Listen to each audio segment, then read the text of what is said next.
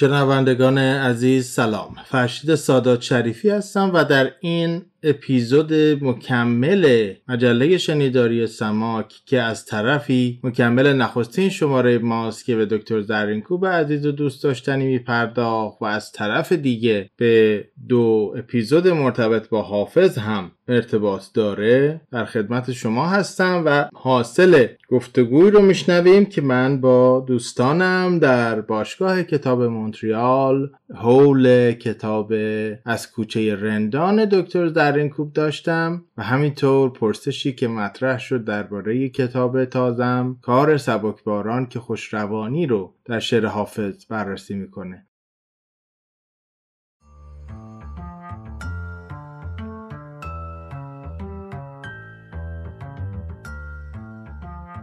سماک تلاشی است برای آموزش های ادبی و کاربردی. گر به جویم پر نمانم زیر خاک بر امید رفتن راه سماک. گروه علمی آموزشی سماک را از طریق وبسایت samak.ca دنبال کنید. سماک s a m a a k.ca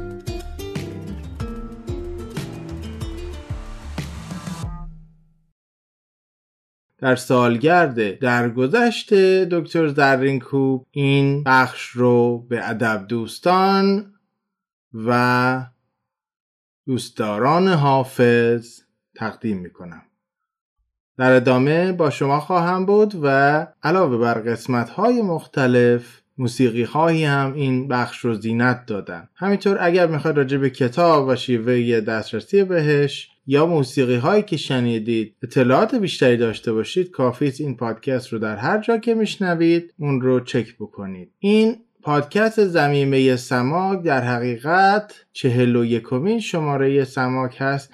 که اگر با بخش های فرعی و دیگر اپیزودهای مکمل اونها رو بشماریم به عدد پنجاه می‌رسیم و باید تشکر کنم که در این طول زمانی سه سال اصلی و همینطور قبل از اون شماره های آزمایشی همواره با ما همراه و حامی بودید و با حمایت شماست که این پادکست به سال چهارم خودش قدم می‌گذاره. براتون جان آباد و خاطر آزاد آرزومندم و شما رو به شنیدن این قسمت دعوت می‌کنم لینک اون اپیزودهای قبلی و مرتبط رو هم همراه بقیه اطلاعات در کنار این پادکست خواهم گذاشت.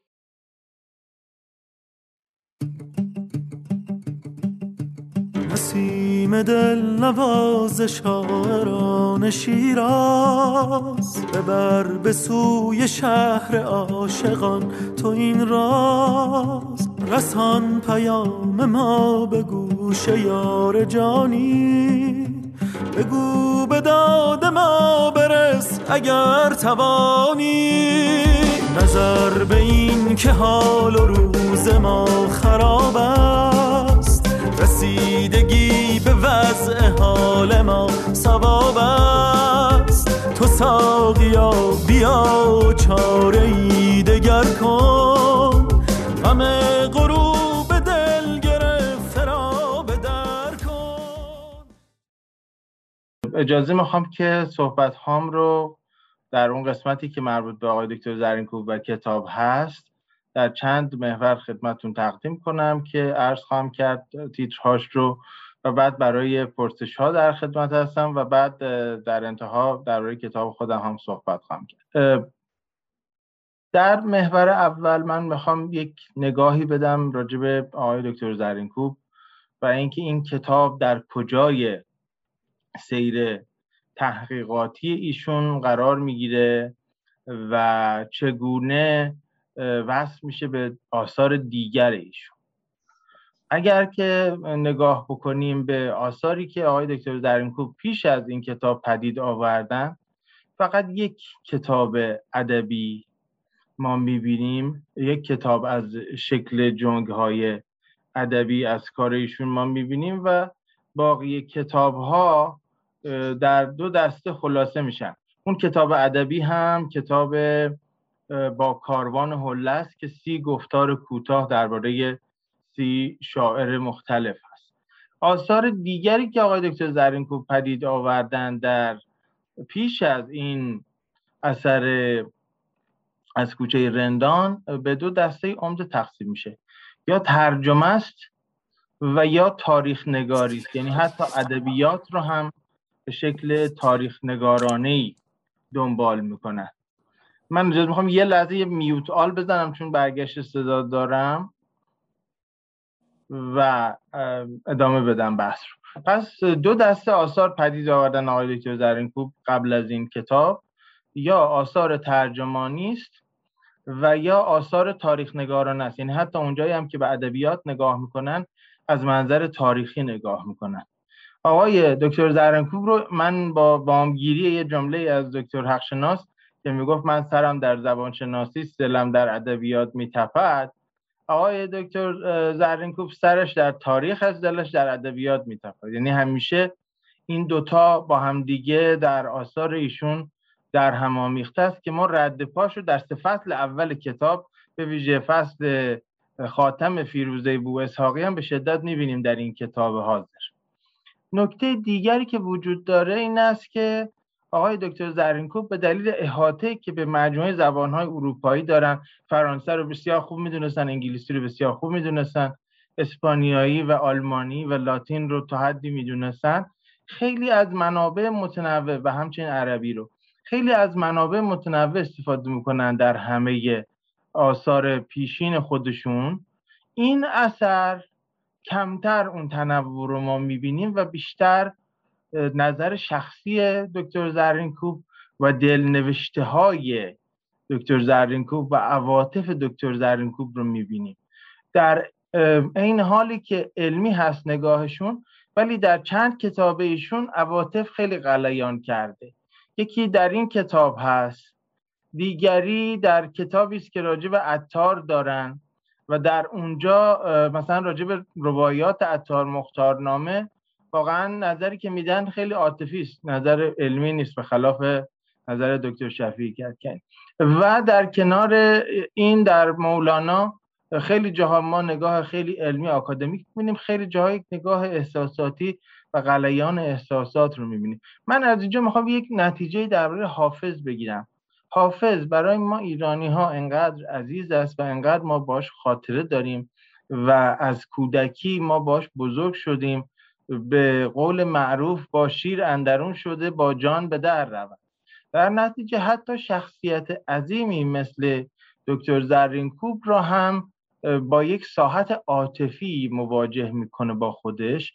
و دکتر زرینکوب اون فاصله انتقادی که با موضوعات قبلی داره یا حتی تو کتاب با کاروان حله درباره سی شاعر مختلف و کتاب های مختلف داره در اینجا می‌بینیم که اون فاصله خیلی نزدیکتر هست انگار که در این کوب جوانی که در زمانی که این کتاب منتشر میشه چهل و هفت هشت سال داره. هنوز در دوران جوانی است. با وجود همه پختگی داره با دلش و با عواطفش و با وجودش با حافظ همراه میشه و در جهان حافظ قدم می‌زنه. ما این نکته عاطفی رو باید در خانش این کتاب لحاظ بکنیم. نکته دیگری که در کل آثار دکتر زرینکو وجود داره یک نصر ادیبانه و شاعرانه و محققانه است که با هم درآمیخته و سبب میشه که خانش آثارشون یک مقداری دشوار باشه و ارجاعات متعددی هم که در آثار مختلفشون میدن که البته در این کتاب از کوچه رندان کمتره اتفاقا جز کتاب های کم ارجاع دکتر زرینکوبه ولی اون ارجاهای مکرر هم گاهی خانش رو مشکل می‌کنه و دشوار می‌کنه. همجور که گفتید ممکنه مشکلاتی ایجاد کرده باشه برای دوستانی که کتاب رو میخوندن. از این سه منظر اگر نگاه بکنیم یعنی دکتر درینکوب مترجم زباندان و تاریخدان دکتر درینکوبی که تمام این داشته ها رو در کنار عواطف خودش داره با حافظ روبرو می‌کنه و همینطور نصر ادیبانه و شاعرانه و دشواری که هست ما وقت می‌رسیم به یک شیوهی که می‌تونیم باهاش این کتاب رو بررسی بکنیم. و اون به نظر من این هست که کتاب های دکتر زرینکوب از جمله این کتاب برای یک بار خوانده شدن نوشته نشدن. یعنی دکتر زرینکوب عمدی دارد حالا نه در کتاب هایی که مجموعه جستارهایی هستن مثل با کاروان حوله. ولی در کتاب هایی که موضوع واحدی دارن دکتر زرینکوب کتاب رو نمی نویسه که ما یک بار بخونیم و بگیریم و تمام بشه و بریم. اتفاقا به نظر من الان از اینجا به بعد که دوستان این کتاب رو خوندن می‌تونن درباره هر یکی از موضوعاتی که در این کتاب هست جستجوی بکنن و منابع و نوشته های مرتبط و جدیدتر رو بخونن. چون در این پنجاه سالی که از انتشار اون کتاب میگذره و لخره دستاوردهای حافظ پژوهی هم خیلی متفاوت شده و بروز شده و کاملتر شده. بعضی از چیزهایی که اون موقع در پرده از ابهام بودن تایید شدن و بعضی ها هم به صورت دیگری در آمدن. در نتیجه به نظر من و توصیه من است که اگر دوستان حافظ رو دوست میدارن خیلی خوبه که بعد از این کتاب هر فصل رو در منابع دیگر جستجو بکنن و بخونن و با یک نگاه متفاوت و نصر متفاوت و مرور متفاوتی که اون وقت باعث بشه که تو ذهن دوستان بمونه اون چیزی که دکتر درینکوب هم گفتن در اینی که پیوند بگیره با تحقیقات جدیدتر. به نظر من این بهترین کاری است که می‌تونه اتفاق بیفته و باید هم اعتراف کرد که اگر دوستانی که رشته ادبیات خوندن کتاب های دکتر زرینکوب امتحان دادنشون کابوسه. چون انقدر نکته های ریز در همه جای فصل هست که شما نمی‌دونی کجاش حفظ کنی از کجاش نکته برداری کجا رو برای خودت به فیش تبدیل کنی. یعنی هر صفحه رو که شما باز می‌کنی اگر کسی اطلاع داشته باشه از آن چیزی که دکتر زرینکوب داره میگه حداقل به ده تا منبع یا ده تا مقوله داره اشاره می‌کنه. و این شیوه کسانی است که به جای اینکه تصمیم بگیرن راجع به یه موضوعی تحقیق بکنن که متاسفانه امروز در دانشگاه های ایران این شکلی شده. دانشجو دنبال موضوع تحقیق میگره نه موضوع مطالعه و پژوهش. ولی دکتر زرینکوب از نسلی است که اینها میخوندن و میخوندن و میخوندن و میخوندن و بعد این رسوب می‌کرد نشست می‌کرد در ذهن اینها و بعد شروع می‌کردن به نوشتن و بعد اون نوشته اولیه حرف است رو شروع می‌کردن به تکمیل کردن با منابع و مراجع و ارجاع دادن. این اتفاقی است که عینا من به چشم خودم نزد آقای دکتر شفیعی هم دیدم. خیلی از مقالات مفصل آقای دکتر شفیعی که مثلا نزدیک 100 تا منبع داره دستنوشت اولش رو اگه کسی ببینه در منزلشون دو صفحه و نیم سه صفحه است. و بعد هر پاراگراف یا هر جمله بحث پیدا کرده. و منابع کنارش اومده و نظر جدیدشون کنارش اومده و تبدیل شده به یک مقاله پروپیمان مثل یک رودخانه که میجوشه و بعد تبدیل میشه به شاخه های مختلف.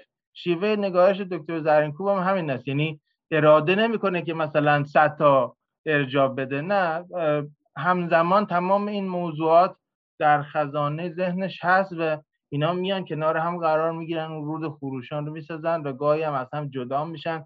و تفکیک میشن. اینه که کتاب یک بار خواندن و گذشتن نیست کتاب های دکتر درینکوب. یعنی اگر بخوام عرایز اولیه خودم رو خلاصه بکنم در این گفتار به تمام دلایلی که گفتم هم دلایل شخصی و روانشناختی هم دلایل زبانشناختی و هم دلایل محتوایی این کتاب برای چند بار خواندن است ساقی به نور باده برافروز جام ما. مطرب بگو بگو که کار جهان شد به کام ما. ما در پیاله اکثر و خیار دیدیم. ای بی خبر ز لذت شربه مدام ما.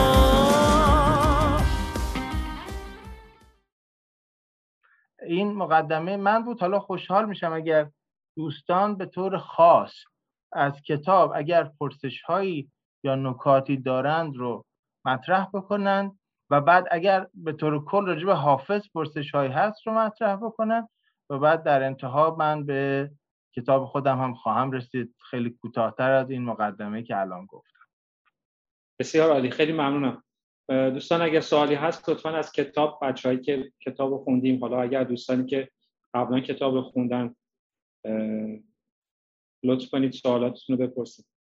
من خودم یکی دو سوال دارم ولی می‌دونم که بچه هم قبلا با هم صحبت که می‌کردیم سوالاتی بفرمایید لیلا جان بفرمایید. سلام شب همگی بخیر خیلی ممنون از شما. از آقای دکتر خیلی ممنونم.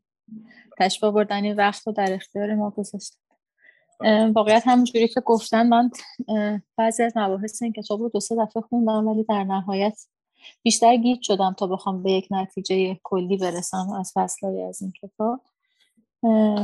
بیشترش هم مربوط به فصلهای هفت به بعد میشه که از اون سیر تاریخی بیرون اومده و به رابطه حافظ و تصوف می‌پردازه.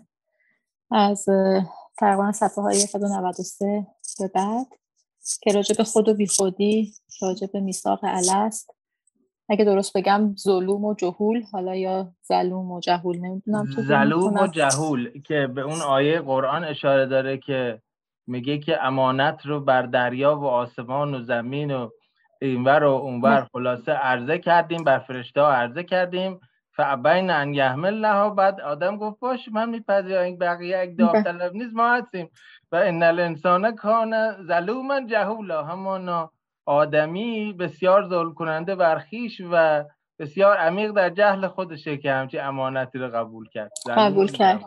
بله. ظلوم و جهول و همین که فر شما فرمودین بار امانت. من می‌خواستم اگه امکان داشته باشه راجع به این رابطه صحبت بکنم. تصور یعنی حافظ و تصور خواهش می‌کنم. ببینید در این کتاب صحبت اگه بکنیم متفاوت است با اینکه در کل اگر صحبت بکنیم نظر حافظ شناسان رو بخوایم بدونیم. آقای دکتر زرینکوب در منظر تاریخ نگارانه خودش دلبستگی عمیقی به تصوف داره. عمیقترین کارهای تاریخ نگاری آقای دکتر زرینکوب وقتی که از تاریخ ایران خارج میشه و به تاریخ های عمومی یا موضوعی تبدیل میشه تاریخ تصوف جستجو در تصوف دنباله جستجو در تصوف و بسیاری کتاب های دیگه. حتی کتاب هایی که در زمینه تاریخ اسلام نوشتند رو اگر شما حوصله بکنید مطالعه بکنید یا تورق بکنید ببینید که رفتی پیدا می‌کنه نهایتا به تصوف. به این دلیل که آقای دکتر زرینکوب تصوف رو روی کرد شاعرانه به امر دین می‌دونه. که دکتر شفیع کتکنی هم همین رو داره. خب اگر این گونه بررسی بکنیم تصوف رو به عنوان یک نهاد زیبایی شناسی نگاه بکنیم. تصوف رو به عنوان آلترناتیو یا جایگزینی از زهد خوش یا دینورزی درباری و فرمایشی نگاه بکنیم. قطعا حافظ هم میراستار تصوف هست و هم تکمیل کننده تصوف. و این حالا چیزی است که آقای دکتر زرینکوب هم سعی کردن بهش بپردازن در لابلای این کتاب. ولی اگر تصوف رو به عنوان نهاد اجتماعی نگاه بکنیم و بیایم در زمان حافظ و یکم برگردیم به قبل از حافظ به طور خاص از زمان سنایی وقتی که نگاه می‌کنیم می‌بینیم نهاد اجتماعی تصوف که خانقاه باشه مثل تمام نهادهای قدرت دیگه دچار آسیب و فساد شده است. یعنی همون آسیب و فسادی که در مدرسه اتفاق افتاده آسیب و فسادی که در مسجد اتفاق افتاده در صومعه اتفاق افتاده. در نهاد تصوف هم اتفاق افتاده و برای همین صوفی و زاهد نیمه منفی شعر حافظ رو تشکیل میدن و معمولا حافظ با اینا کاری نداره. درویش به جز در یک غزل حافظ در غزلهای دیگر حافظ بار مثبت نداره. درویش به معنای صوفی اگر هم به کار میره منفیه یا اگه مثبت به کار بره به معنای فرد بیچیز و فقیری است که فروتنی داره. و صوفی نهاد دام و سر حقه باز کرد. بنیاد مک با فلک حقه باز کرد. این چهره اصلی صوفی است در دیوان حافظ.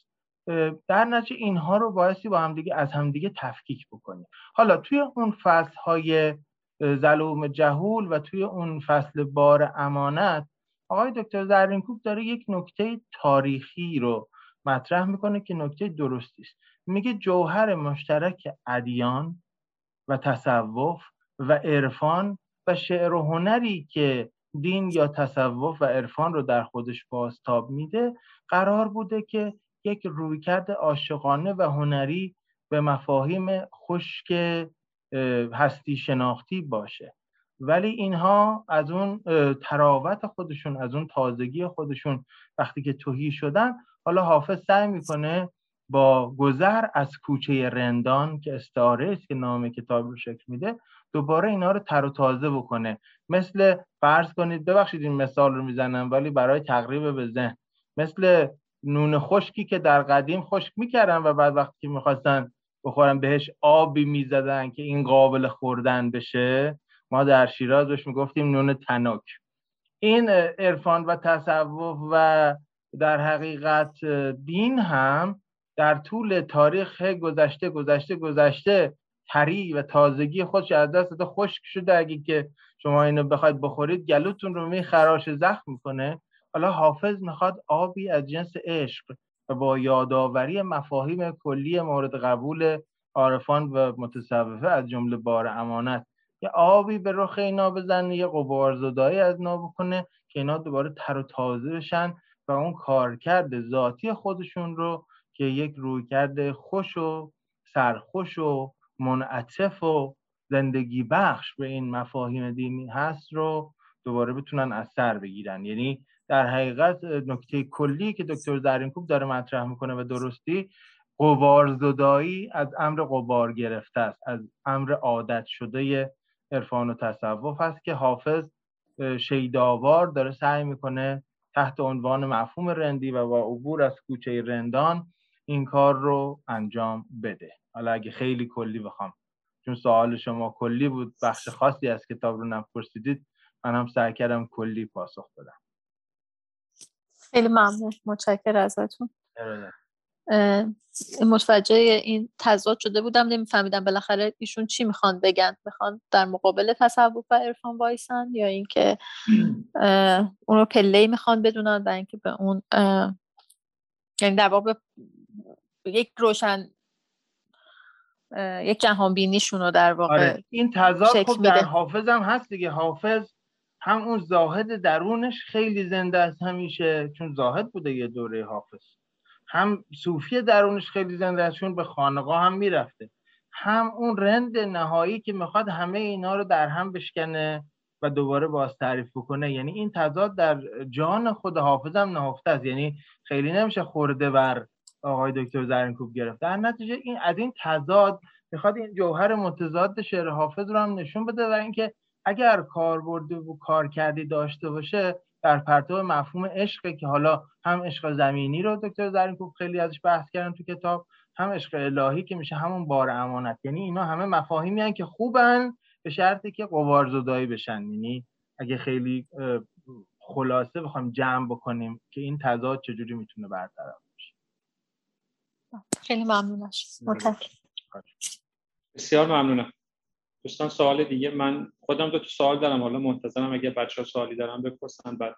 خواهش می‌کنم. می‌خواد یکی از سوالاتون رو بپرسید. حالا بالاخره بعدش من اتفاقا در ادامه همین صحبتی که الان شما هم خودتون گفتین حافظ میگه که میخاره و سرگشته و رندیم و نظرباز.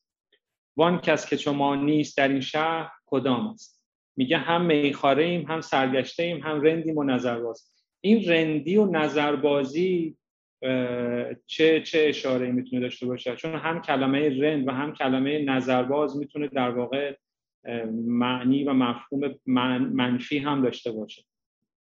ببینید بسیار نکته خوبی رو دست گذاشتید. این نکته تقریبا که نه تحقیقا یعنی جز معدود نکته است که مورد اتفاق نظر تمام حافظ شناسان هست و اون تحول معنایی عمیقی است که حافظ در مفهوم رند ایجاد می‌کنه. شما اگه برگردید در متون ادبی و تاریخی نگاه بکنید اولین متن معروف همگیر همه شناسی که رند رو به کار می‌بره تاریخ بیهقی است در ماجرای بردار کردن حسنک وزیر. حسنک خیلی محبوب بود و زمانی که می‌خواستن بردارش بکنن برای شواف حکومتی نیاز بود که عده بیان لعن بکنن ببخشید توف به صورتش بندازن بهش سنگ بزنن. همه این کارها. و هیچ کس حاضر نشد. یعنی کسی از دستش بر که حسنک رو نجات بده ولی لاقل می‌تونستن بهش بی احترامی نکنن در اوج احترامی که داره. اونجا به حقیقی با زیرکی خاص خودش میگه مشتی رند راستین دادند تا او را سنگ زنند. و اینجا رند یعنی فرد بی سر و پایی که می‌شود با پول او را خرید. و بعد ما می‌بینیم که هرچی میایم به زمان صنایع می‌رسیم رند از بی سر و پا تبدیل میشه به یه چیزی که می‌تونه مثبت باشه و اون بی تعلقه. و عطار این مسیر رو دنبال می‌کنه و نزدیکترین رند رو به رند در شعر حافظ ما در عطار می‌بینیم. میگه ره میخانه و مسجد کدام است که هر دو بر من مسکین حرام است. نه در مسجد گذارندم که رندم. نه در میخانه که این خمار خام است. تضاد بین مسجد و میخانه خمار خام بودن یا همه چیزاست که بعدا در حافظ تبلبر پیدا می‌کنه.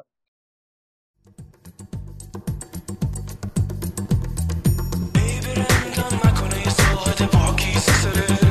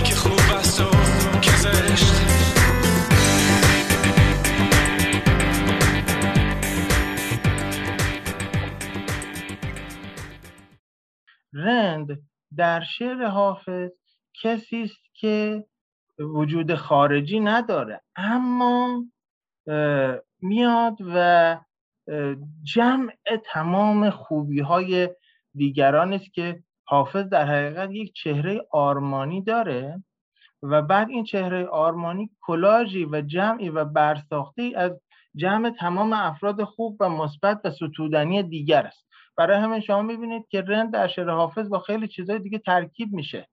مثلا رندان قلنده اتفاقی که میافته این هست که این رند در تقابل با هر کس و هر چیزی که می‌خواد تظاهر بکنه و ادعا بکنه. مفهوم های دیوان حافظ رو وقتی که طبقه بندی می‌کنیم می‌بینیم که منفورترین صفت در دیوان حافظ مدعی بودن هست. شما یک جا پیدا نمی کنید که مدعی حتی یک کم خونسا بشه مثبت که هیچ. با مدعی مگویید اسرار عشق و مستی. تا بی خبر بمیرد در درد خود پرستی. و بسیاری دیگری من می‌تونم حداقل ده تا بکنم همجوری از خاطر. پس فرق نمی‌کنه شما محتسب باشید شاه باشید شیخ باشید صوفی باشید. هر وقت به داشته های خودتون اونقدر مغرور بشوید که مدعی بشوید میرید توی اون کتگوری که حافظ باش کاری نداره و باش سر ناسازگاری داره. و میگه رند از ره نیاز به دار و سلام رفت.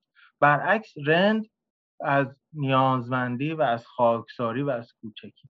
نکته دیگه ای که درباره رندی و اسباب رندی هست که به سوال شما برمیگرده بعد از این مقدمات رند این شیوه رو داره که بره همه رو ببینه با همه بنشینه با همه نشست و برخواست بکنه از همه بیاموزه.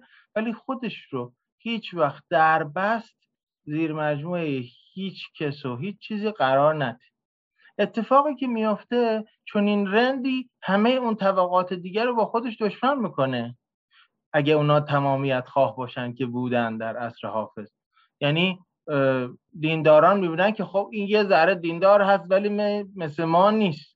صوفیان به همین ترتیب زاهدان به همین ترتیب شاعران درباری به همین ترتیب قاریان قرآن به همین ترتیب. و این فشار اجتماعی که از همه طرف و از همه طبقات برای که حافظ با هیچ کس انتباق نمی کرده به حافظ وارد میشه رو ما مکرر در شعرش می‌بینیم که اصلا یکی از موضوعات کتاب منم هست. حالا برای اینکه این رو جواب بده خیلی وقتا می‌زنه به درجه بیخیالی و حتی یک نوع لجبازی شاعرانه. این بیتی که شما خوندید همینه. میگه من نه تنها رندم بلکه عیبای دیگه هم دارم. عیب دیگه هم عاشقیه عیب دیگه هم نظربازیه. هر هر عیبی شما بگید من دارم. عاشق و رند و نظربازم و می‌گویم فاش تا بدانی که به چندین هنر آراستم. شما اینا رو عیب می‌گیرید. هنر رو به معنی کنایی به کار می‌برید ولی من اینا رو واقعا هنر خودم می‌دونم. اگر کسی ناراحته مشکل خودش مشکل من نیست. و همیشه یک بخشی از مبارزه حافظ. در نتیجه اگر رندی رو اینجوری ببینیم اون وقت نظربازی هم معنای دیگر پیدا می‌کنه. نظربازی اون کسی نیست که میره خلاصه ببخشید این کلمه رو به کار می‌برم دید می‌زنه به قصد مثلا لذت جنسی. نظرباز کسی است که با نگاه کردن به زیبایی ها می‌تونه به ساحت زیبایی شناسی حرکت بکنه. و این اتفاقا یه چیزی که همیشه شاعران بهش متهم بودن که آقا این تصاویری که شما عرضه می‌کنید گناه هست و حرام است. و این اصلا اشاره به نظربازی از سعدی میاد. چون سعدی هم شیخ بوده شیخ ملبس هم بوده رسما هم شیخ بوده مثل حافظم نبوده که هر ساعت در یه جای باشه. نه سعدی رسما شیخ بوده. و دوستان و همدرسان و هم طبقگانش خیلی به این نظربازی که در شعرش هست ایراد می‌گرفتن. در نتیجه اصلا مبارزه از طریق اظهار اینکه ما نظر باز هستیم از شعر سعدی شروع میشه. جماعتی که نظر را حرام می‌دانند نظر حرام بکردند و خون خلق حلال مثلا. و این رویه رو حافظ می‌گیره و نه فقط به نظر بازی میگه من عاشقم هستم رندم هستم شرابخوارم هستم باده فرستم هستم خرقه و دفترم هم جاهای مختلف گرام می‌ذارم. حالا شما چی میگی؟ من من به همه هنرها آراسته هستم. این رو در این زاویه مبارزه رندانه اگر ببینیم شاید بتونه بهتر برامون معنی پیدا بکنه. بسیار عالی. خیلی خیلی ممنونم از توضیحات. بچه دوستان سوال دیگه؟ لطفا. اگر هست مطرح کنید یه سوال دیگه بپرسم. آقای دکتر زرینکوب در بخشی از کتاب که بیشتر مباحث تاریخی و ارتباط حافظ و شرایط و دوران حافظ رو مطرح می‌کرد از همسری حافظ و ارتباطش با دربار شاهان اون عصر شیراز هم صحبت می‌کرد. و حتی خیلی جاها با شاید من اشتباه فهمیدم این اشارت می‌کرد که حافظ حتی در دربار خوب رفت آمد داشت برای شاهان هم حتی شعر می‌گفت و حتی خیلی از این اشعار جنبه مدیه سرایی حافظ رو دارد کما اینکه ما خب بخش مثلا اون اشعار اون غزلیات هم که می‌خونیم اصلا خب حافظ ما به عنوان یک شاهد مدیه سرای پادشاهان اصر خودش نمی‌شناسیم. اولا ما متوجه نشدیم خیلی از این کتاب شاید در مورد خود حافظ که اصلا شغل و زندگی و معاشش از چه طریقی بود. فقط یه جاهای اشاره شده بود که خب خاجه حافظ بوده بهش می‌گفتن خاجه و در واقع کسی بوده که از نظر دارایی در یه حدی بوده که این لقب رو مردم بهش می‌داد. می‌خوام نظر شما رو بدونم. حالا از دید تاریخی از دید مطالعاتی که انجام شده تا چه حد می‌تونیم حافظ رو مدیه سرای در واقع پادشاهان یا عمرای عصر خودش بدونیم و خیلی از غزلیاتش رو چون وقتی اون غزلیات هم می‌خونیم خب میشه خیلی راحت سلطان رو معانی دیگه ای براش گذاشت. شاید همون شکلی که مثلا تو فصل هفت کتاب که در واقع در مورد رویا و جام جمع صحبت می‌کنه و دکتر زرینکوب میگه که شاید خیلی از این کلمات ورای مفاهیم ظاهریشون یک سری مفاهیم حقیقی دیگه هم داشته باشه. جام جمع پیر مغان خرابات می و شاهد و ساقی و تمام اینا. می‌خوام نظر شما رو در این مورد بدونم. بسیار سوال کلیدی پرسیدیم من خیلی سپاسگزارم ازتون. وقتی که ما می‌خوایم از شعر مدحی صحبت بکنیم باید سابقه این رو در شعر فارسی در نظر بشنیدم نگاه را به شکار رفته بودی؟ تو که سگ نبرده بودی به چه کار رفته بودی؟ شاعر داره به خودش میگه سگ میگه من که سگ درگاهتم چرا با خودت نبردی چه کار؟ وقتی داریم از شعر مدهی صحبت می‌کنیم از یک همچین شعری داریم صحبت که در ابتدا یعنی شعرهای اولیه معروف به سبک خراسانی. مده خیلی متعادلی داشتن برای شاهان بسیار بزرگ. هرچی شما جلوتر میان این شاه ها کوچیکتر میشن شاه ویزویزک میشن به قول ما شیرازی ها مد هم چون قبلا گفته شده هی این مده بزرگتر میشه. آقای دکتر شفیق یعنی کتابی دارد به نام درویش گنج بخش که راجب انوریست در رو کتاب این صحبت رو مطرح می‌کنن شناور شدن زبان. ببخشید مفلس کیمیا فروش راجب انوریست و بحث شناور شدن زبان دقیقا تو همه قصاید مدهی مطرح می‌کنن اونجا دکتر شفیع میگه که اگر نگاه بکنید از حیث انتباق اون مد با اون ممدوح اگر مثلا در شعر دوره اولیه در متح غزنویان اون سلطان محمود و سلطان مسعودی که تاریخ بیهقی درباره اونهاست اگر این شعر مثلا ده واحد اقراق داره نسبت به سلطان وقتی که می‌رسیم به عصر حافظ این دو هزار واحد اقراق داره. یعنی دیگه شاه شاه جهانگشا کشورگشا نیست. که حکیم یه حاکم محلیه که داره با چهار تا حاکم ضعیفتر از خودش میجنگه و بعدم هیچ کدوم از قدرت و کرامت و عنایت و هیچ کدوم از صفات هم نداره. ولی چون همه مدها رو قبلا گفتن نمیشه اونا رو تکرار کنی هی این مدها قلیستر و قلیستر و قلیستر شد. خب این پیشینه رو حافظ داشته و خونده. از طرف دیگه سعدی رو هم داشته. سعدی چی کار می‌کنه؟ دیدید همین الانش هم در ایران هست. قبل از انقلاب هم در زمان شاهان بود. در مناسبت های مختلف شاهان باید برن به دیدار شاعران باید برن به دیدار شخص اول و شعر بخونن براش. مثلا صبح روز عید یکی از مراسم بود. ملک الشعرای بهار با همه عظمت و مبارزش قصیده مدهی داره برای رضا شاه. به خاطر که رسم بوده بعد می‌رفت میخونده ملک الشعرا بود دیگه نمیشه خب حالا تصور بکنید صبح عید همه با لباس رسمی هم نشسته که شاعر بیاد براش قصیده بخونه بعد سعدی به جایی که بیاد بگه که چه سری چه دومی عجب پایی یه دفعه میاد بخونه که به نوبتند ملوکن در این سپنج سرای. کنون که نوبت توست ای ملک به عدل گرا.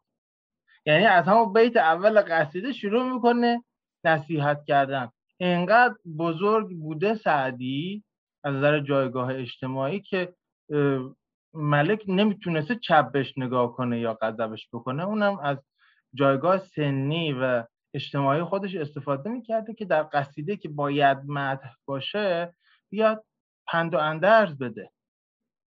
البته در یه جایی هم میگه که هزار سال جلالی بهار عمر تو باد شهور آن همه اردی بهشت و فروردین. مثلا دعای طول عمر می‌کنه برای ممدوح ولی از اون مدهای تو که سگ نبرده بودی به چیکار رفته بودی در سعدی شما یک بیتش هم پیدا نمید خب حافظ پس متوجه میشه که میشه مد گفت ولی یه جور دیگه گفت. دو کار کرده حافظ. یکی اینکه بسیاری از غزلیات حافظ هست که اون بیت مدهیش بیت آخره یا نه اصلا شما بیت دو تا مونده به آخر بیت یکی مونده به آخر. می‌بینید که اسم حافظ آمده. تموم شده انگار غزل چون تخلص باید تو بیت آخر بیاد. ولی غزل ادامه پیدا کرده. من توی این دوره حافظ شناسی که با دوستان داریم و رو به اتمام هست شاید بیش از ده مورد این غزل ها رو به دوستان نشون دادم که هفت بیت هشت بیت گفته و اصلا با حافظ تموم شده. بعد یه دفعه یه بیت دو بیت گاهی سه بیت اضافه هست. انگار که حافظ در آزادی شاعرانه خودش اومده شعرشو گفته و بعد برای اینکه اون مقرری که باید بگیره رو هم بگیره این ابیات رو هم اضافه کرده. این نکته اول. پس آفرینش شاعرانه خودش رو محدود به متن نکرد. راه دومی که به کار برده حافظ این است که همونجور که میگید خیلی وقتا یه جوری مدح گفته. حالا مدح که هیچی نامه. مثل یه زندانی که نامه می ما نامه های سیاسی داریم در غزل های حافظ. یا اشاره به به زندان افتادن افراد و وزرات داریم. یعنی اصلا غزل هایی داریم که شما اگه بدونید به کی داره اشاره می‌کنه می‌بینید که یک لایه سیاسی اجتماعی یا تاریخی داره. ولی جوری گفته که فهم شما از این غزل وابسته دونستن اون زمینه نباشه. شما اگه اون زمینه رو بدونید اون لایه رو هم درک می‌کنید. ولی اگه ندونید یک شعر زیبای عاشقانه دارید بخونید و فکر می‌کنید که داره با خدا یا با موضوع عرفان و سلوک یا با یک معشوق و محبوبی صحبت می‌کنه که قدرتمند است یا اقتدار داره. پس یاد می‌گیره حافظ از سعدی که ضمن اینکه باید با دربار مرتبط بود حالا میگم چرا باید مرتبط بود و ضمن اینکه لازم است که آدم برای این ارتباط یک هزینه ای بپردازه ولی این هزینه می‌تونه به جای خار کردن خودش با یک راه های خلاقانه تری اتفاق بیفته مثل این دو راهی که خدمتون ارز کردم. حالا ممکنه سوال کنید چه ضرورتی داشته که حافظ با دربار مرتبط باشه؟ به دو نکته اشاره می‌کنم. اولا امروز ما صنعت چاپ داریم و صنایعی داریم که نوشت افزار رو در اختیار ما می‌گذارد ما می‌تونیم بریم در مغازه کاغذ بخریم قلم بخریم جوهر بخریم. و حداقل برای 100 150 سال همین بوده است. برگردید به زمانی که کاغذ رو باید از رشته های گیاهان درست می‌کردن پن می‌کردن جلوی آفتاب خشک بشه جوهر رو باید با پود کردن دانه های رنگین گرفتن و انقدر این دشوار بوده است که یکی از هدایای نفیسی که بزرگان برای همدیگه می کاغذ و نوشت افزار بوده است. هدیه لوکسی که برای همدیگه می بردن در نتیجه فرق نمی‌کنه فردوسی باشه یا حافظ باشه یا سعدی باشه. به جز شعرای خانقاهی که مریدانی داشتند که آثارشون رو بنویسن و حفظ بکنن اکثر شاعران نیازمند این بودن که با مکتب خانه ها مکتب رو به معنای مدرسه به کار نمی‌برم به معنای محل کتابت دارالکتاب با دارالکتاب ارتباط داشته باشن و در اون دارالکتاب این آثارشون نوشته بشه. اگر امروز چاپ مسکو هفت جلده و ما می‌دونیم که واقعا نسخه های شاهنامه هفت جلد بوده از کجا می‌فهمیم اون نسخه که فردوسی تدوین کرده هفت جلد بوده؟ چون وقتی که شاهنامه رو گفته بعد قرار شده به سلطان محمود تقدیم بکنه اول هر جلد یه مقدمه گذاشته که خب مقدمه رو ما پیدا می‌کنیم دیگه معلومه جز اصل داستان نیست. چرا حافظ این کارو می‌کنه؟ چرا فردوسی این کارو می‌کنه؟ چرا سعدی این کارو می‌کنه؟ چون اینا نیاز داشتن که آثار اینها نوشته بشه. بدون نوشته شدن و کتابت شدن آثار این آثار از بین می‌رفته. حتی اگه بهترین باشه. دلیل دیگری که بوده حافظ بله حافظ کاتب بوده. برید در اینترنت بزنید کلیلو دمنه به خط حافظ. میاد. یک کلیلو دمنه هست که به خط خواجه حافظ شیرازی خودمونه. معلوم هم هست خیلی اینو با عجله نوشته که یه پولی بگیره. خاناس ولی خوشخط نیست. کتاب رو نویسی بی کرده حافظ. در زمانایی هم که حاکمان درباری باش خوب بودن یا وزرا باش خوب بودن گاهی به بچه های اینا درس قرآن و درس های اولیه رو می‌داده. ولی یادمون باشه از قول دکتر شفیه میگم یه بار بر سر کلاس ایشون بودم گفتن اخوان که نمی‌تونست بیاد سر گذر بگی که مردم یه پولی به من بدین چون من همون سراینده شعر زمستانم. نه مجبور بره تو استودیو گلستان فیلم با ابراهیم گلستان کار کنه یا تو رادیو برنامه بنویسه یا کارهای دیگری بکنه. حالا اون کار دیگر در زمان حافظ و برای حافظ و برای سعدی و برای دیگران نه به دلیل اینکه نان شب نداشتن بخورن به دلیل اینکه نیاز داشتن که یک فراغت ذهنی داشته باشن که کار علمی و خلاق خودشون رو ادامه بدن اون ارتباط داشتن با دربار و اینکه خیلی رسم شایعی بوده که برای عده حقوق ماهانه مقرر می‌کردن. شهریه این هم حقوق ماهانه. شهریه مقرر می‌کردن و نیاز به این بوده است که این پرداخت بشه و گاهی هم پرداخت نمی شده یا حسابدار یادش می‌رفته یا لج می‌کرده یا می‌گفته بودجه نیست. حالا به شرط تأمین بودجه. یا حاکم مثلا می‌گفته یه چند روز این دیر بدین تا حالش جا بیاد فلان فلان شده. و ما نمونه های از یادآوری این که آقا مقرری ما دیر شد رد کن بیادم. یکی و دو تا و سه تا نداریم. بارها داریم توی شعر حافظ. در این رو اگه واقعیت نگاه بکنیم اینکه اینا مجبور بودن با دربار مرتبط باشن ولی راهی پیدا کردن که عزت نفس خودشون و خلاقیت هنریشون رو تحت شعاع اون قرار ندن.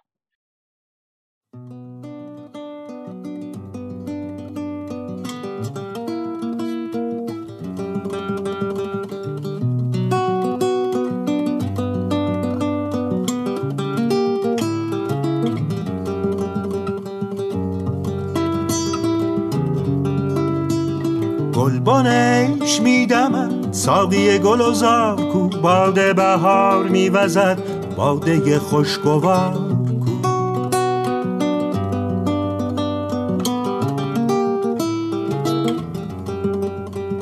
هر گل نغز گل رو خیاد همی دهد ولی گوش سخن شنو کجا؟ دیده اعتبار کو مجلس بزم و عشق قالیه مراد نیست. ای دم صبح خوش نفس نکهت زلف یار.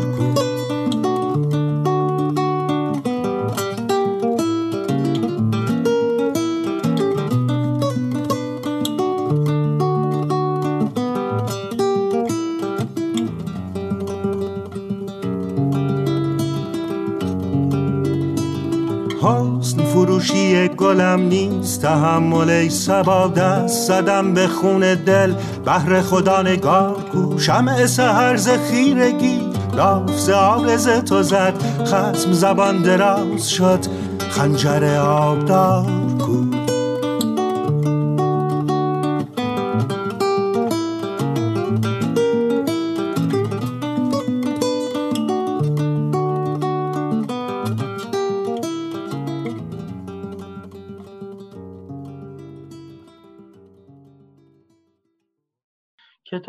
کار سبکباران در حقیقت داره یک سوالی رو مطرح کنه حافظ در طول زندگی خودش هشت تا حاکم رو دیده که عوض شدن بعضی از اینا با حافظ خوب بودن بعضی از اینا با حافظ خیلی بد بودن. بعضی ها اصلا آدم بدقول مثل حاکم از حافظ رو دعوت می‌کنه آقا اگه شیراز خوش نمیگذره تشریف بیارید یزد در خدمت باشیم اونا می‌گفتیم نه حالا چه کاریه؟ پیغام و پسغام و اصرار و اینا. بعد میره و اصلا تحویلش نمی‌گیرن. و خیلی درش اثر داره و حافظ اون موقع کلان سال هم بوده یعنی جوان نبوده. میگه دلم از وحشت زندان سکندر بگرفت رخت بربندم و تا ملک سلیمان بروم.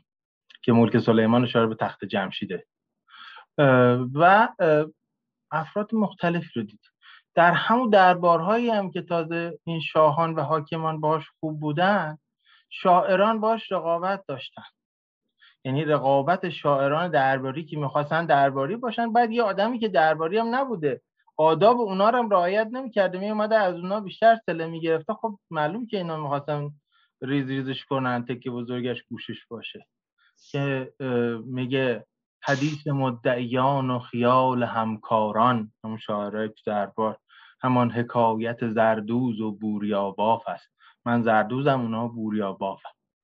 و پسرش رو از دست میده در اثر بیماری همه گیری که هست. و فشار اجتماعی که در هیچ کدوم از طبقه ها طبقه بندی نمیشه یعنی با همه طبقه ها ارتباط داره ولی هیچ کدوم او رو کامل نمیپذیرن. با این همه فشار چجوری حافظ تونست این همه خلاق باشه؟ دو تا مفهوم هست در روانشناسی. یکی تاب‌آوری است resiliency و یکی خوشروانی. اینکه شما بتونید در رنج ها و محدودیت ها و جبرهایی که هست معنایی پیدا بکنید. و این معنا شما رو تغذیه بکنید که تغذیه بکنید که ادامه بدید حتی چه در گذشته چه در امروز. مثلا شما اگر پادکست گوش می‌کنید اپیزود روابط از دست رفته رو بشنوید تو بی پلاس یا کتابش رو بخونید. دقیقا یکی از نه رابطه از دست رفته که میگه رابطه از دست رفته با معناست. نهادهای مختلفی داشتن معناداری کار حافظ رو تهدید می‌کردن. مشکلات اقتصادی به همین ترتیب مشکلات سلامت به همین ترتیب. مشکل درک نشدگی از جانب مردم به همین ترتیب اینکه حافظ چجوری تونسته اینا رو به شعر تبدیل کنه و چجوری اینها رو در شعر خودش باستاب داده که ما بتونیم امروز ازش استفاده بکنیم. من در این کتاب به این موضوع پرداختم. در قالب هشت گفتار.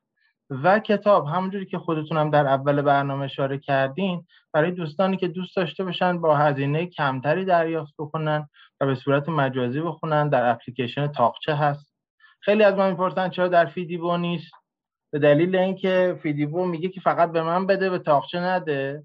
و بعدم حق و حقوق ناشر رو رعایت نمی‌کنه یعنی پرداخت نمی‌کنه. حالا من چیزی دریافت نمی‌کنم از چاپ در ایران کتاب ولی حق ناشر حالا همون حتی فرض کنیم ده نسخه صد نسخه هم که خریده بشه خیلی دیر و با تاخیر و اینا. در ناشر به من گفتش که شما برات فرق می‌کنه که اگه ما قرار فقط تو یکی از بذاریم تو تاقچه بذاریم یا فیدیبو گفتم نه من شنیدم که تاقچه اخلاقی تر عمل می‌کنه در حقوق ناشر و معلف ایشون گفتن همینطوره و در تاقچه گذاشتن.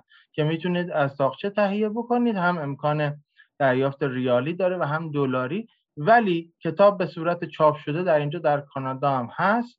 اگر دوستان خواستن که کتاب رو تهیه بکنن که منجر به این میشه که اگر دوره حافظ شناسی یا دورهای دیگه ما رو هم خواستن صوتش رو یا حضوری تهیه بکنن حداقل 25 درصد تخفیف شاملشون میشه. من ایمیلم رو می‌ذارم. دوستان می‌تونن به من ایمیل بزنن و من کتاب رو براشون پست می‌کنم. بسیار عالی. در هر جای کانادا که باشن. اینجا یک تشکر ویژه من باید بکنم. هم از محسا جان و هم از ناهید خانم درنگار به نمایندگی از همه کسایی که من وقتی که می‌خواستم این کتاب رو برای چاپش اقدام بکنم چاپ کاغذش اقدام بکنم از دوستان خواستم که در حقیقت پیش خرید بکنن کتاب رو و اگر پیش خرید به یک حد مشخصی رسید اون وقت من به چاپش اقدام کنم. این دو بزرگوار جز کسان بودن که مثل همیشه پیش قدم شدن. بعد این پروژه fundraising هم حمایت کردن و جلد دومی هم درباره سعدی با همین رویکرد. در کار هست که مشغول نوشتنش هست. بسیار عالی. ان که زودتر کتاب سعدی هم بیاد. ما همزمان حالا بعدا قراره که تو این در راستای همین برنامه های کتابخانیمون کتاب سعدی دکتر زرین خوب رو هم بخونیم. البته ما یک کتاب از در واقع دکتر میلانی خوندیم که در مورد سعدی و روشنفکری بود تجدد بود. که خب اون خیلی بعد بیشتر بحث تجدد و روشنفکری رو داشت بسیار عالی. خیلی ممنونم میشه یه بله. جوری از این کتاب در واقع رمز ماندگاری حافظ رو هم متوجه شد. اینکه چرا حافظ ماندگار شد. خب ما بله. تو این کتاب دکتر زرینکوب می‌بینیم. هم که خود شما هم گفتیم و هر حال قرن هشتم فقط یک حافظ نداشته شوهرهای دیگه هم بودن.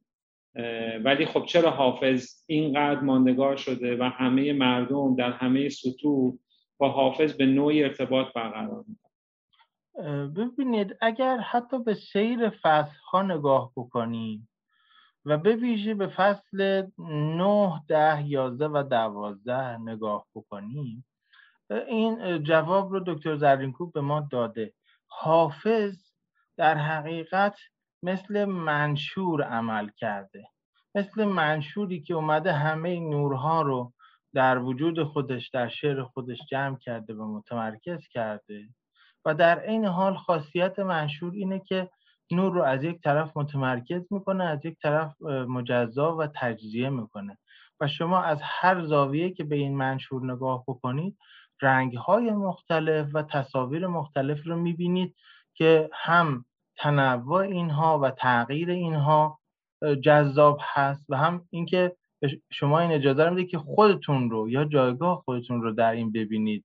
نه اینکه فقط اون نور رو ببینید. در نتیجه از یک طرف غنایی که تمام آبشخورهای کوچک و بزرگ آمده تغذیه کرده شعر حافظ رو و از طرف دیگه اون انفکاک یا اون شکستی که انجام میده حافظ که به ما اجازه تفسیر پذیری اجازه به اصطلاح خاصیت آینگی میده که ما می‌تونیم از یک غزل حافظ در زمانهای مختلف عمر خودمون برداشت های مختلف و احساس های مختلف داشته باشیم.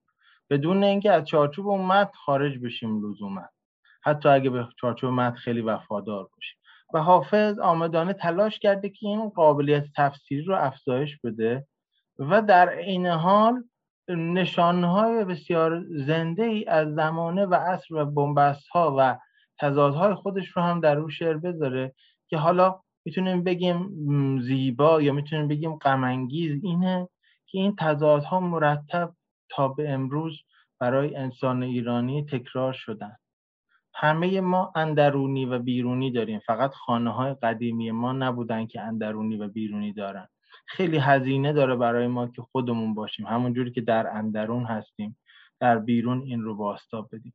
همه ما یک نسبتی با ریاکاری داریم. کمتر یا بیشتر؟ یک هزارم درصد یا چند درصد؟ همه ما نیاز به این داریم که خیلی وقتا به افراد بگیم که آقا به شما چه؟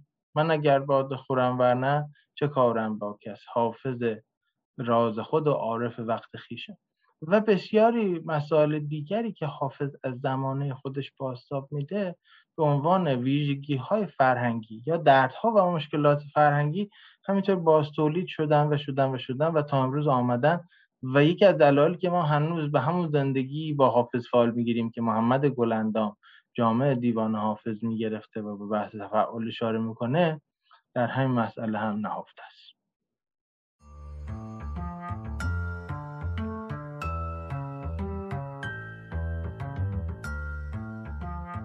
سماک تلاشی است برای آموزش های ادبی و کاربردی.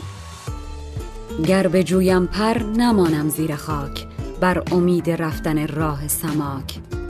گروه علمی آموزشی سماک را از طریق وبسایت samak.ca دنبال کنید. سماک s a m a a k.ca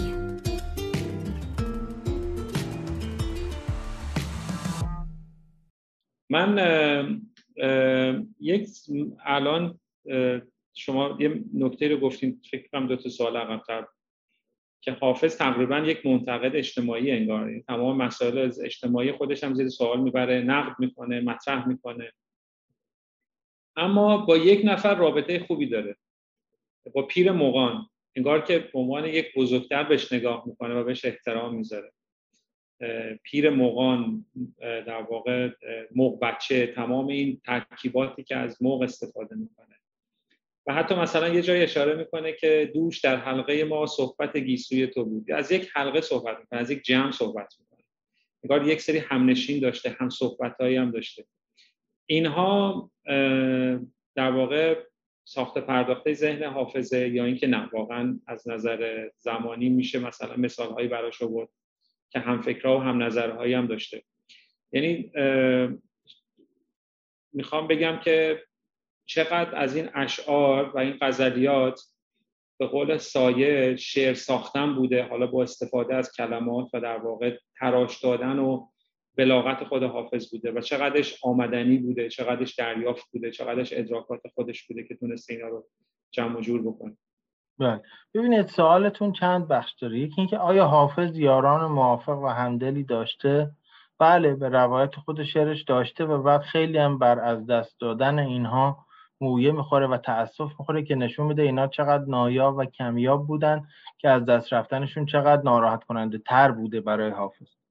اما آیا پیر مغان مثلا به یک پیر طریقتی اشاره می‌کنه که در فلان خانقاه شیراز قامت داشته و پیرش فلان کسک بوده و سلسله طریقش همینجوری از پیرانی به پیران دیگر میره؟ نه. دقیقا اگر که مقدمه کتاب حافظنامه رو از استاد بهادین خرمشاهی بخونید یه تیتری دارند به عنوان استور سازی حافظ. همین چیزی که من راجع به رند مطرح کردم درباره شخصیت ها و مکان های دیگه هم هست. همین ترکیب پیرمقان رو در نظر بگیرید. پیر مغان حامل دست کم چهار ریشه و چهار معنا و چهار تصویر. یکی پیر سالما یعنی انسان سال خورده با تجربه. یکی پیر طریقت. یکی مقان زرتشتی اگر مق رو به زرتشتی بودن ببریم. و یکی هم مقان رو به این در نظر بگیرید که مق تو انگلیسی هم که ترجمهش می‌کنن میشه magi و از ریشه magic با magic هم ریشه است. در نتیجه مغان رو اگر از context زرتشتی ببرید بیرون که context میانه است در حقیقت فارسی میانه است ببریمش تو فارسی باستان. مغ یعنی دانشمندی که به واسطه علمش می‌تونست کارایی بکنه که برای بقیه مثل جادو به نظر میاد magic هم از همینجا میاد در این پس فردی که قابلیت ها و خصوصیت های جادویی داره هم یه حاله معنایی دیگه مق و مقان هست. اینا همه با هم ترکیب شده توی شعر حافظ. دیر مقان پیر مقان. و بسیاری پیر میفروش پیر میکده پیر خرابات. این ترکیب سازی ها نشان از همون چیزی که حافظ هیچ ما به ازای واقعی براش پیدا نمی‌کنه و مجبور از طریق ترکیب اینها رو پیش ببره. چقدرش آمدنی بوده چقدرش حاصل برساختن بوده؟ یک نکته بسیار جالب. اون روز همسرم ازم می‌پرسید که گاهی میاد اینجوری تصادفی سوالای کاملا رندوم می‌کنه. ایرانی هم نیست دیگه. بعد از پرسید بهم گفت یه نکته بهم بگو راجع به حافظ که نمی‌دونم. گفتم که خب می‌دونی حافظ چند تا غزل داره؟ گفت 495 گفتم که خب می‌دونی شاعرای دیگه معمولا چند تا غزل دارن؟ گفت نه. گفتم مثلا سعدی 700 تا داره ولی هزار تا کتاب دیگه هم داره. صاحب تبریزی فقط غزل های حرف الفش بنده کل دیوان حافظ فقط غزل های ردیف الفش گفت خب از این به چه نتیجه می‌خوای برسی؟ گفتم نتیجه که ما بگیرم اینه که حافظ مقدار زیادی شعر گفته و از بین برده مقدار کمی شعر برای ما باقی گذاشته و در اونها هم مرتب دخل و تصرف می‌کرده. البته شعرهای متوسط و ضعیف و دوره جوانیش هم برای ما گذاشته که خاکستری به نظر بود در نتیجه حافظ از دید من کسی است که میگه میسرایم به شب و وقت سحر می‌گویم. در شب می نوشته در سحر می نوشته در اون آزادی شاعرانه خودش.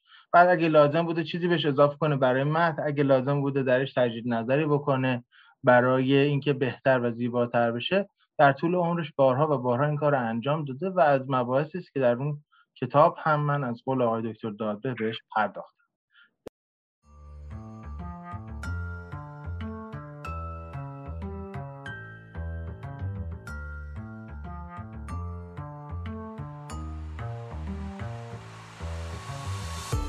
مجله شنیداری سماک جایی برای گفتن از ادبیات. پادکستی به زبان فرشید سادات شریفی. سماک سلام ماست به ادبیات کاربردی.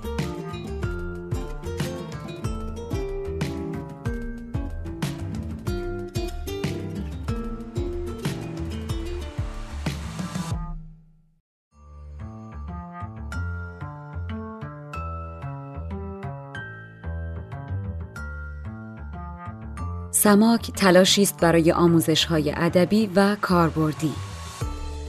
گر به جویم پر نمانم زیر خاک. بر امید رفتن راه سماک. گروه علمی آموزشی سماک را از طریق وبسایت samak.ca دنبال کنید. سماک s a m a a k.ca